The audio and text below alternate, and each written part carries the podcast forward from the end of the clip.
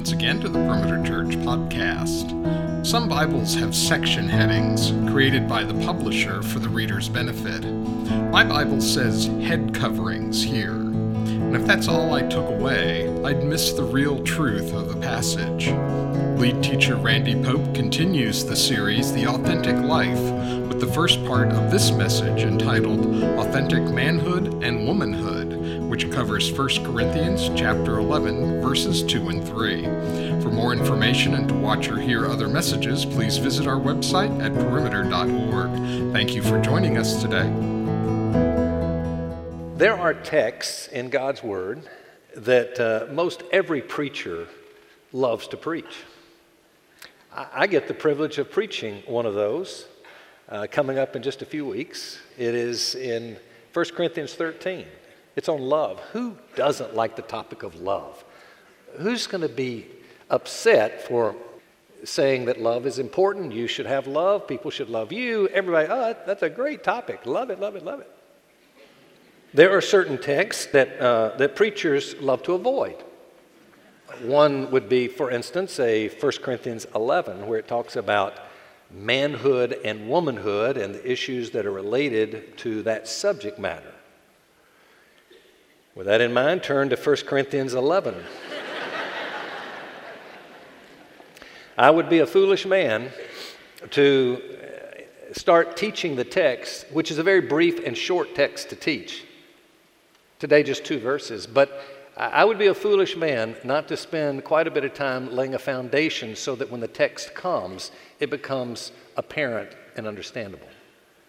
Uh, to do so, uh, let me just kind of look in the past. You know that 50 years ago, I was not, the church wasn't here, so I was not preaching at that time. But 50 years ago, uh, I know had I been here and preached that particular text, this text, there would not be one thought. It would be like, of course, that's what God's Word says. That's what we've always believed as a church, and we believe it now. When you go to 30 years ago, first time that I taught this, 30 years ago. And this church, when I, when I taught it, there were, some, there were some raised eyebrows, maybe, you know, like, hmm, I've been hearing some things that seem to counter what I just heard here. Hmm, wonder, wonder what that's all about. A little over 10 years ago, I preached this again. And when I preached it here, I'll tell you, there was pushback. Because 10 years ago, there was like, oh, whoa, whoa, whoa, this does not seem to be fitting into our belief system. Certainly not by the majority of the people here at Perimeter, but by many people. Now, my question is what happens when I teach it now 10 years later? You know the changes in the mindset, beliefs, the perspective of the world and the church today on this subject matter.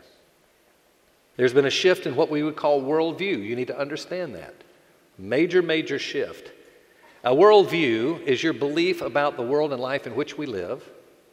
It is shaped by primarily two things either by the world at large and what the world believes, and then secondly, either by the Word, meaning the Word of God.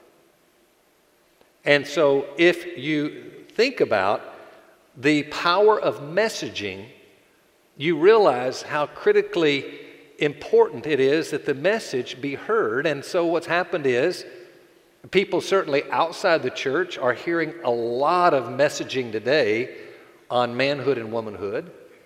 Church people are hearing very little, if anything, about this in the church today.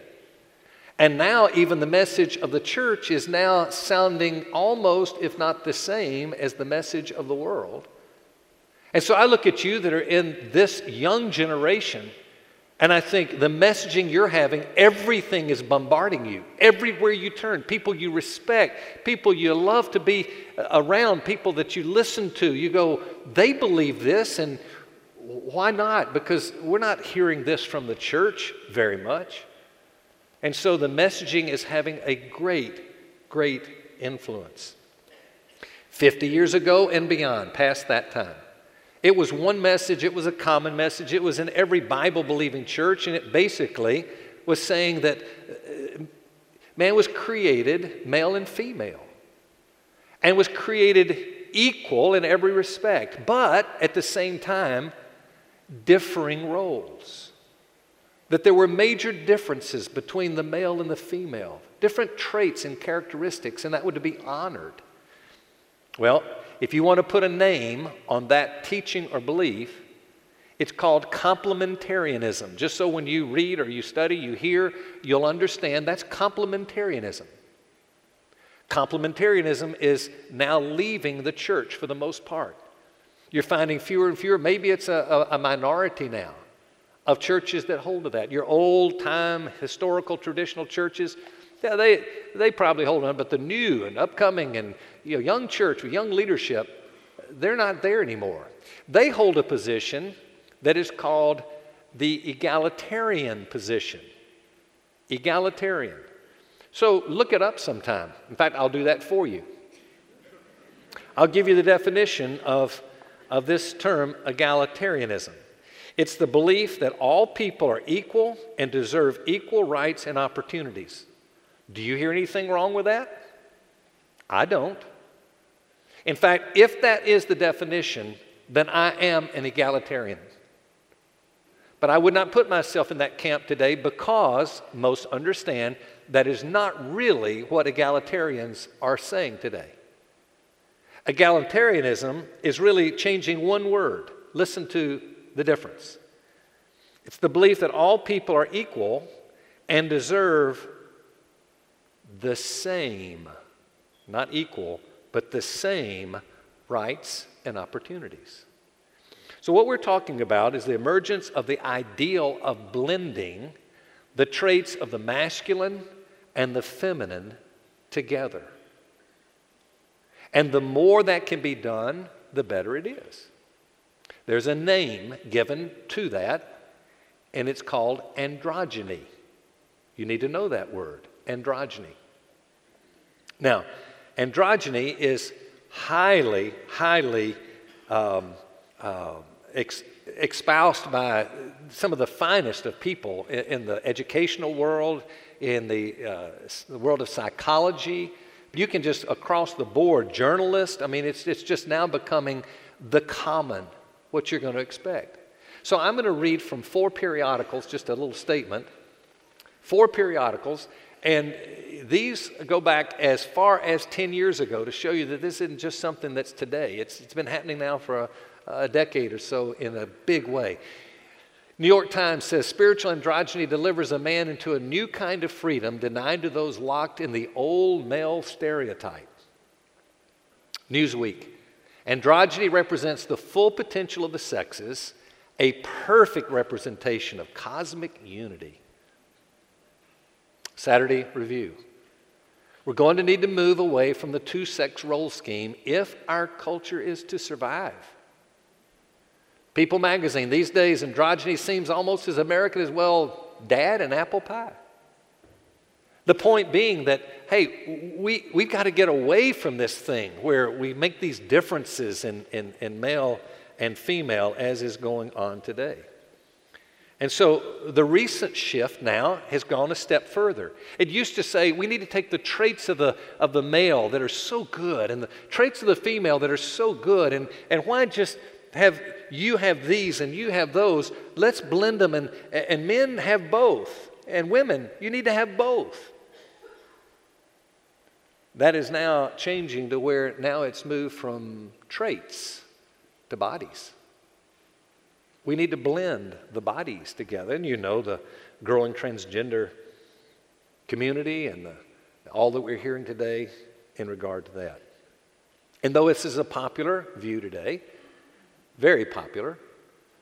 I think we can say that research is going to suggest that it's not so ideal.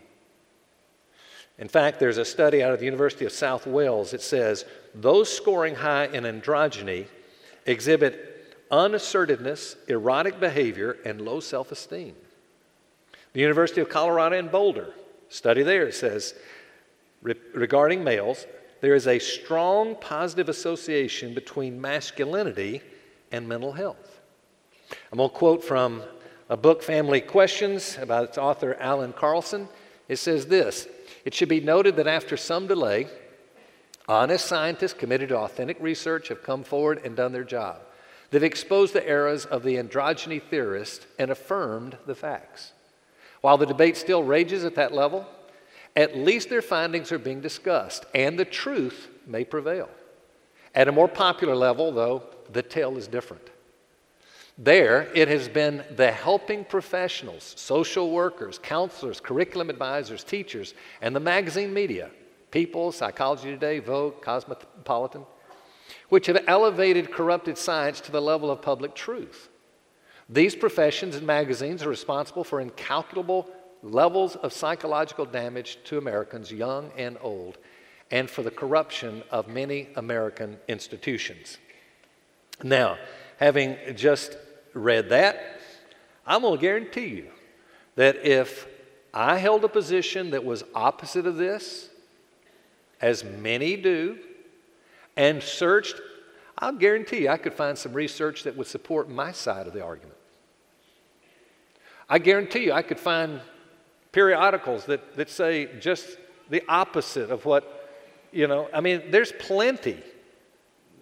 I mean, there's plenty of evidence in people's minds to warrant an argument for one or the other. So, what do we say? How do we know? See, my, my idea of doing this is not persuade you. See, therefore, our position is right. Keep in mind, I can argue probably very, I don't have the data, but I guarantee I could find it that would somehow support the opposite view of what I'm teaching here. So, what are we going to say? How do you know? Here's what we say, and I'm speaking to you, the Christian church. I'm speaking to the majority of you who are Christians, self described Christians. Very thankful for the many of you that are here that are, that are seeking to figure out the faith. Man, we always, so many welcome guests every week, just searching to figure it out. It's a great place to do it, it's a safe place. But to you, the Christian community, I'm saying, here's how we decide. According to the Christian faith, we have and we believe that there is truth that comes from God. It's called the Scriptures, the Bible. And we go to the rule, the infallible rule of faith and practice, as we call it. And we say, what does God's Word have to say? Well, why do we do that? Well, because as God says in Isaiah 55, He says, For my ways are not your ways, neither are my thoughts your thoughts, says the Lord.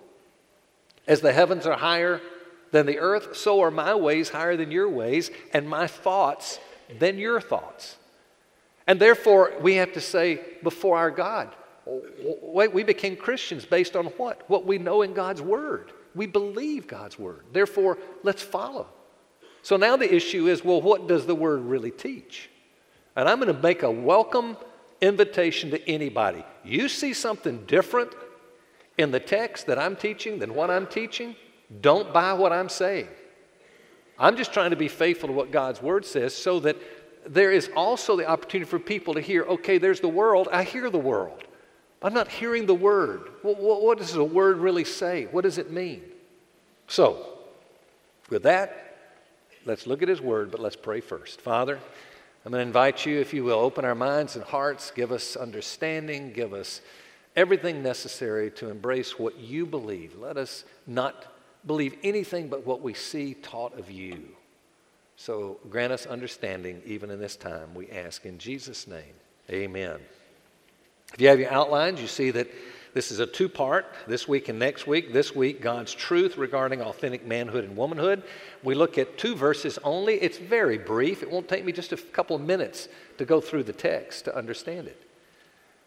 The, the first two verses we look at today teach the principle, the biblical principle. That's, that's what's so most important for us.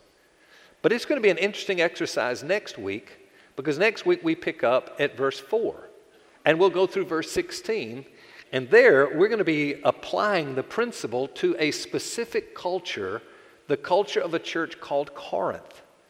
You're going to get into that. You, many of you, very familiar to the argument. Well, the women should have their head covered, and and uh, you know, the, should be careful about the length of your hair because your hair can.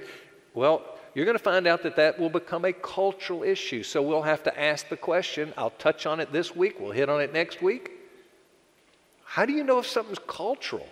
In fact, today it's become quite common in the Christian community when something begins to change and we like the change, even though it seems to go against everything God's word's ever taught, it's an easy category to say, that's a cultural issue. That's a cultural issue. It's changed now. So we have to understand how do you know if it is a cultural issue? So next week, all right? Got to have the historical background now for this text. The background of, the, uh, of this you have to understand about the Eastern world, uh, and particularly the Mid Eastern world. At that time, as well as even today, there's custom of veils, head coverings, and I'm not talking about just for church, but in many places, anywhere. I remember a few years back, I was in Iran, and, and wherever you walk, you see these clerics with their long white, white uh, gowns on. And they'd have a long pole, a stick, and at the end would be feathers. And, and they would walk up to a, to a lady and, and would touch her ankles because maybe for some reason her, her skirt got just a little high and you could see some flesh. And that would be, no, no, no, no, no, we'll take you out of here because we believe in modesty and that's not being modest. So it was all about modesty, cover your face. And so, but it was also, it was also a sign, particularly of the face and the head, of submission. It was the idea of, of you know, I, I really do believe in authority and I'm under the authority and so forth. And we listen to that and we go, what in the world? Why that stuff? I agree, that, that's just crazy stuff. But that was part of the Eastern world. Well, then there were temple prostitutes. If you've been in the series, I think both uh, Caleb and Jeff have at some time mentioned something how they come into the storyline here. Well, the temple prostitutes were saying, "Hey, modesty is not in my in, in, in my description. I'm, i mean, I'm a prostitute. No modesty there, and nobody's going to tell me what I need to do. And therefore, they took off the veils and they shaved their heads, even, which was just making a declaration don't count me as part of that people. And that's just the way they did. And it was very obvious who they were at that point. They were rebelling. Then comes the birth of the Christian church. In Corinth, one particular city that he's writing to, the Apostle Paul, the people there began to think, well, there is no requirement, you know, in terms of God. We don't have to have a head covering. We don't have to have why would we do that? And, and so, hmm. And then the thought was, well, you know, as the gospel has come to us, we have realized that we're elevated in stature in the presence of God and who we are in our elevation. Why would we need that kind of thing? And so, what they did was basically took a good thing too far. Instead of just taking off the veil, taking off the, the head covering, it was an idea to say there's no distinction now between men and women. And that was the challenge that the Apostle Paul was having to address. Now, the question is going to be dealt with again next week in the text. Uh, what about head coverings and hair length and all that? But here's the primary teaching. I noted, these are my words, just summarizing. I said, actually, it's women should conform in dress code to the highest moral standards one's community demands. That's basically what's being said. Now, I, I think we began to kind of get a feel for when something is not really appropriate, though there's no written word to say, oh, the dress needs to be up this high, it needs to be down that low, a man should have whatever. No, but we kind of can tell, we kind of in general know. I was invited to speak at, at a church in another country, and Uh, I was actually warned by the leadership it's going to be a shock to you when you see the women. And I kind of have to let you know that it, it's a little different here. It was just, I, I, everything in me said inappropriate, inappropriate, inappropriate. It wasn't the right thing. How do I know that? Well, I mean, I can't give you some formula, but, and so that's what he's trying to address in this. But I want you to know this the real issue is not can, does, a woman, does a woman wear a hat to church? The real issue is does she wear the pants in the family or in the church? Is she the authority? Is she in leadership? That kind of thing. That was the real issue that they're facing. So, is there a distinction between the, the roles of men and women, that's where this whole thing is leading. So, with that, we look at verse 2. Here's what verse 2 says Now I praise you because you remember me in everything and hold firmly to the traditions just as I deliver them to, to you. So, the only thing we really need to understand there is what is the traditions. Now, we read it and, and we think that, oh, that's historical traditions, what's kind of become common. No, this is actually referring to what the authorities in the church have been saying. But it's called traditions because it's not written in the Word of God. This word written is very important from the Old to the New Testament. Jesus talked about. You have heard it said, but I say to you, and this is what's written, as so and so has written. So it's very important when it's written because now we're talking about, he's referring to that which would be God's Word, the infallible rule of faith and practice. It's now going to go from tradition to written word. And he's saying it's not been in written word, it's only been in tradition, but you know what I've been teaching. So he's going to try to clarify two traditions that were being distorted. The first one was the whole issue of, of male leadership. The second had to do with the Lord's table, which comes later in the text. And so, this dealing with this whole idea of what about male leadership? So, verse 3 gives us here's the principle. But I want you to understand that Christ is the head of every man, and the man is the head of woman, and God is the head of Christ. Now, note there are three statements put together here. Uh, first of all, that Christ is the head of every man. I doubt anybody has a problem with that one. How about the last, the third? And God is the head of Christ. Any problem with that one? Maybe you don't understand it fully, but probably don't say, well, that gives me a problem. No. The middle one gives us a problem. The man is the head of the woman. That's the huge debate of today. Is that really true or is it not? Now, this idea of God is the head of Christ, let's make sure we clarify that because this becomes a model to us.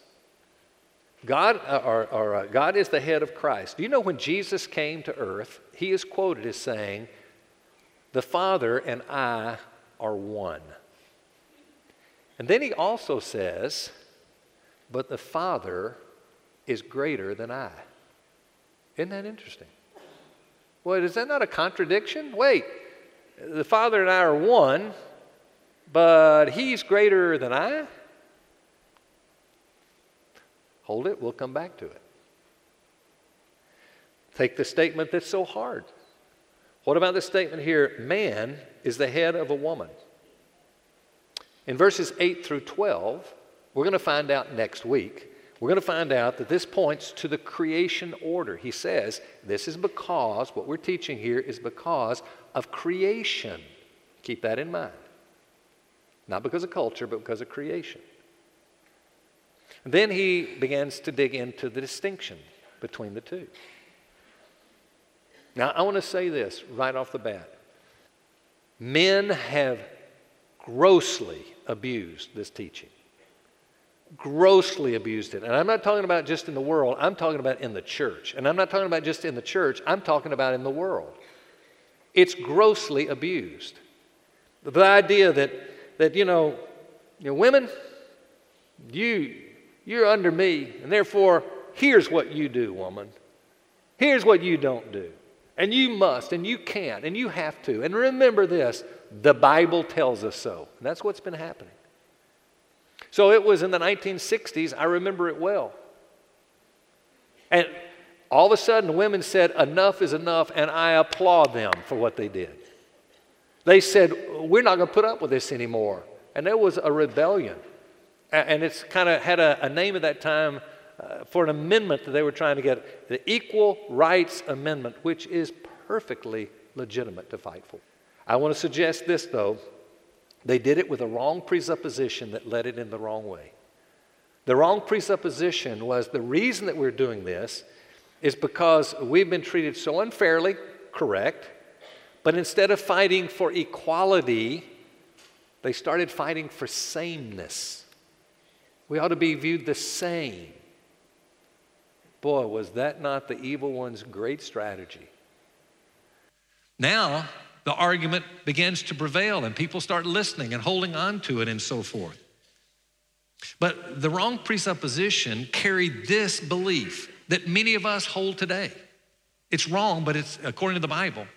But it's the idea that if you're dealing with submission, you're dealing with inferiority. Wrong. You say, well, you can't. How are you going to tell me? How are you going to tell me that you can, you're in submission under somebody else and you're not inferior to them? I said, well, and easy if you believe in the Word of God. You know how? Look at the model of the Trinity. So I ask you that, that know the Bible and, and so forth. Would you agree, as all the historical church has believed, that, that God is one God in three persons? Most people go, yeah. Well, it is true. Well, let me ask you are the three persons equal?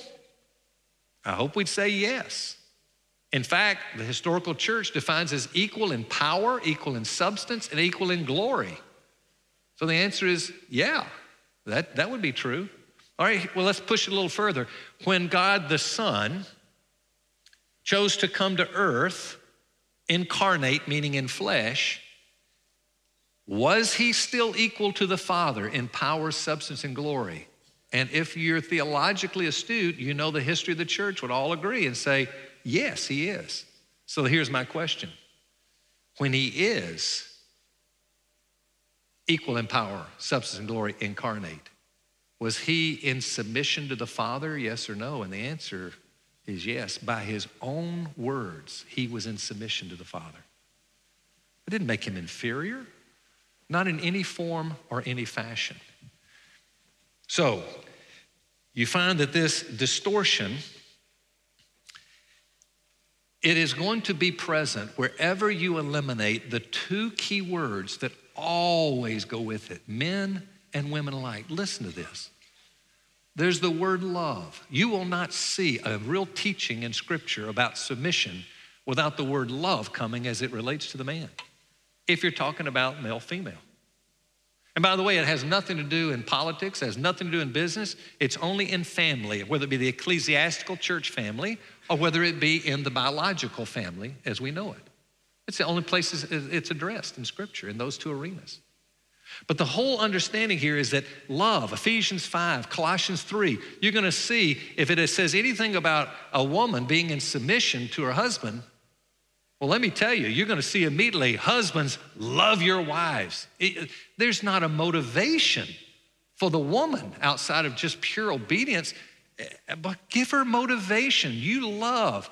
Why, why would Jesus put himself, as we're, we're going to see in Philippians 2, as a bondservant, a bondservant, because of the love of the Father. Why would he put himself in submission to the Father? Because the Father showed absolute perfect love. He was so loved by the Father, he goes, Yes, Father, I want to do that. He wasn't made to do it. He didn't have, no, it was he longed to do so. So you got to always keep the companion word love there. But there's another one too that always has to be remembered it's the word exaltation. With submission comes exaltation. Jesus taught it across his entire teaching ministry. He says, hey, you know, serve and, and you'll be ready last, you'll be first. It's always you be the you be the, the servant. You you put yourself under and you'll be elevated. That's what comes. It's exaltation that comes as a result of that. Now, you look at the history of the, of, of, of the Word of God as it's gone into cultures. There's cultures with no scripture at all. What do you think is normative for the role of women in those cultures? Do you think they're highly elevated and so forth? No, they're, they're suppressed badly. Why? Because there's just the physical to evaluate worth. And, and so, man is for the most part stronger than the female, so more important, more valuable, so the woman gets put down, and the, and the that's the way it is. You know what happens whenever the gospel goes into those cultures? The role of the woman is elevated. Here's an example. When you think of the Bible Belt of America,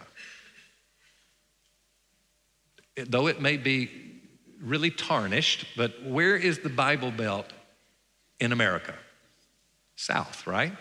It's the last vestige of the Bible Belt, and it's pretty much rusted to the point it's barely working.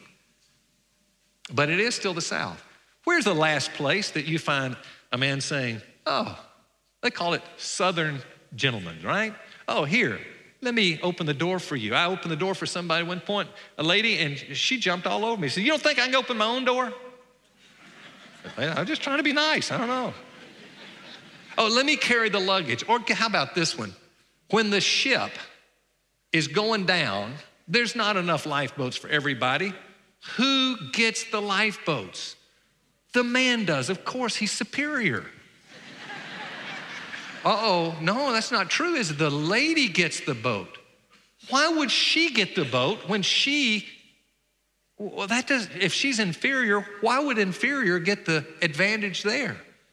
Oh, it's because, oh, no, no, you're not inferior. In fact, you're exalted. You're female. That, that's the way it's designed to be. Those two words have to go together. Here you see it in Philippians 2 as it deals with God. Have this attitude in yourselves, which was also in Christ Jesus. Here's what he did. Who, although he existed in the form of God, did not regard equality with God a thing to be grasped, but emptied himself, and that's of the privileges that he has to be able to, to, uh, to be in the heavenlies, taking the form of a bondservant. There he is, a servant you talking about somebody who is submissive? It's a, it's a servant. And being made in the likeness of men, being found in appearance as a man, he humbled himself by becoming obedient to the point of death, even death on a cross. For this reason also, God highly exalted him. Ah. And bestowed on him the name which is above every name, so that at the name of Jesus, not the Father, not the Holy Spirit, but the name of Jesus, every knee will bow of those who are in heaven, those on earth, those under the earth, so that every tongue will confess that Jesus Christ is Lord. By the way, is not the Father, is he not Yahweh, Adonai, Lord? Of course he is. But which one will all tongues confess? Jesus Christ. To the glory of the Father. The Father says, well, That's not right. I'm He says, Yes. Just like a husband that really loves his wife says, Yes, she's elevated. She should be. So, men, I want you to hear this. You got, I hope you understand this. Headship does not mean domination. It does not mean I can have my way, I can do what I want to do, and I can bully my way into what, and the Bible tells me so do not go there. That is not true.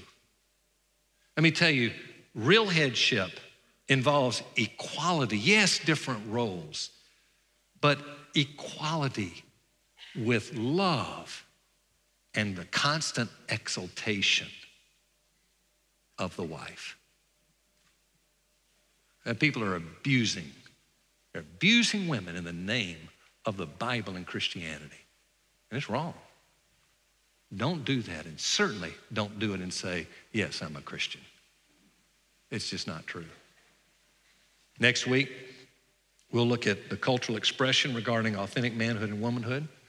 Plus, at the end, I'm going to add a contrast of characteristics of authentic and unauthentic manhood and womanhood.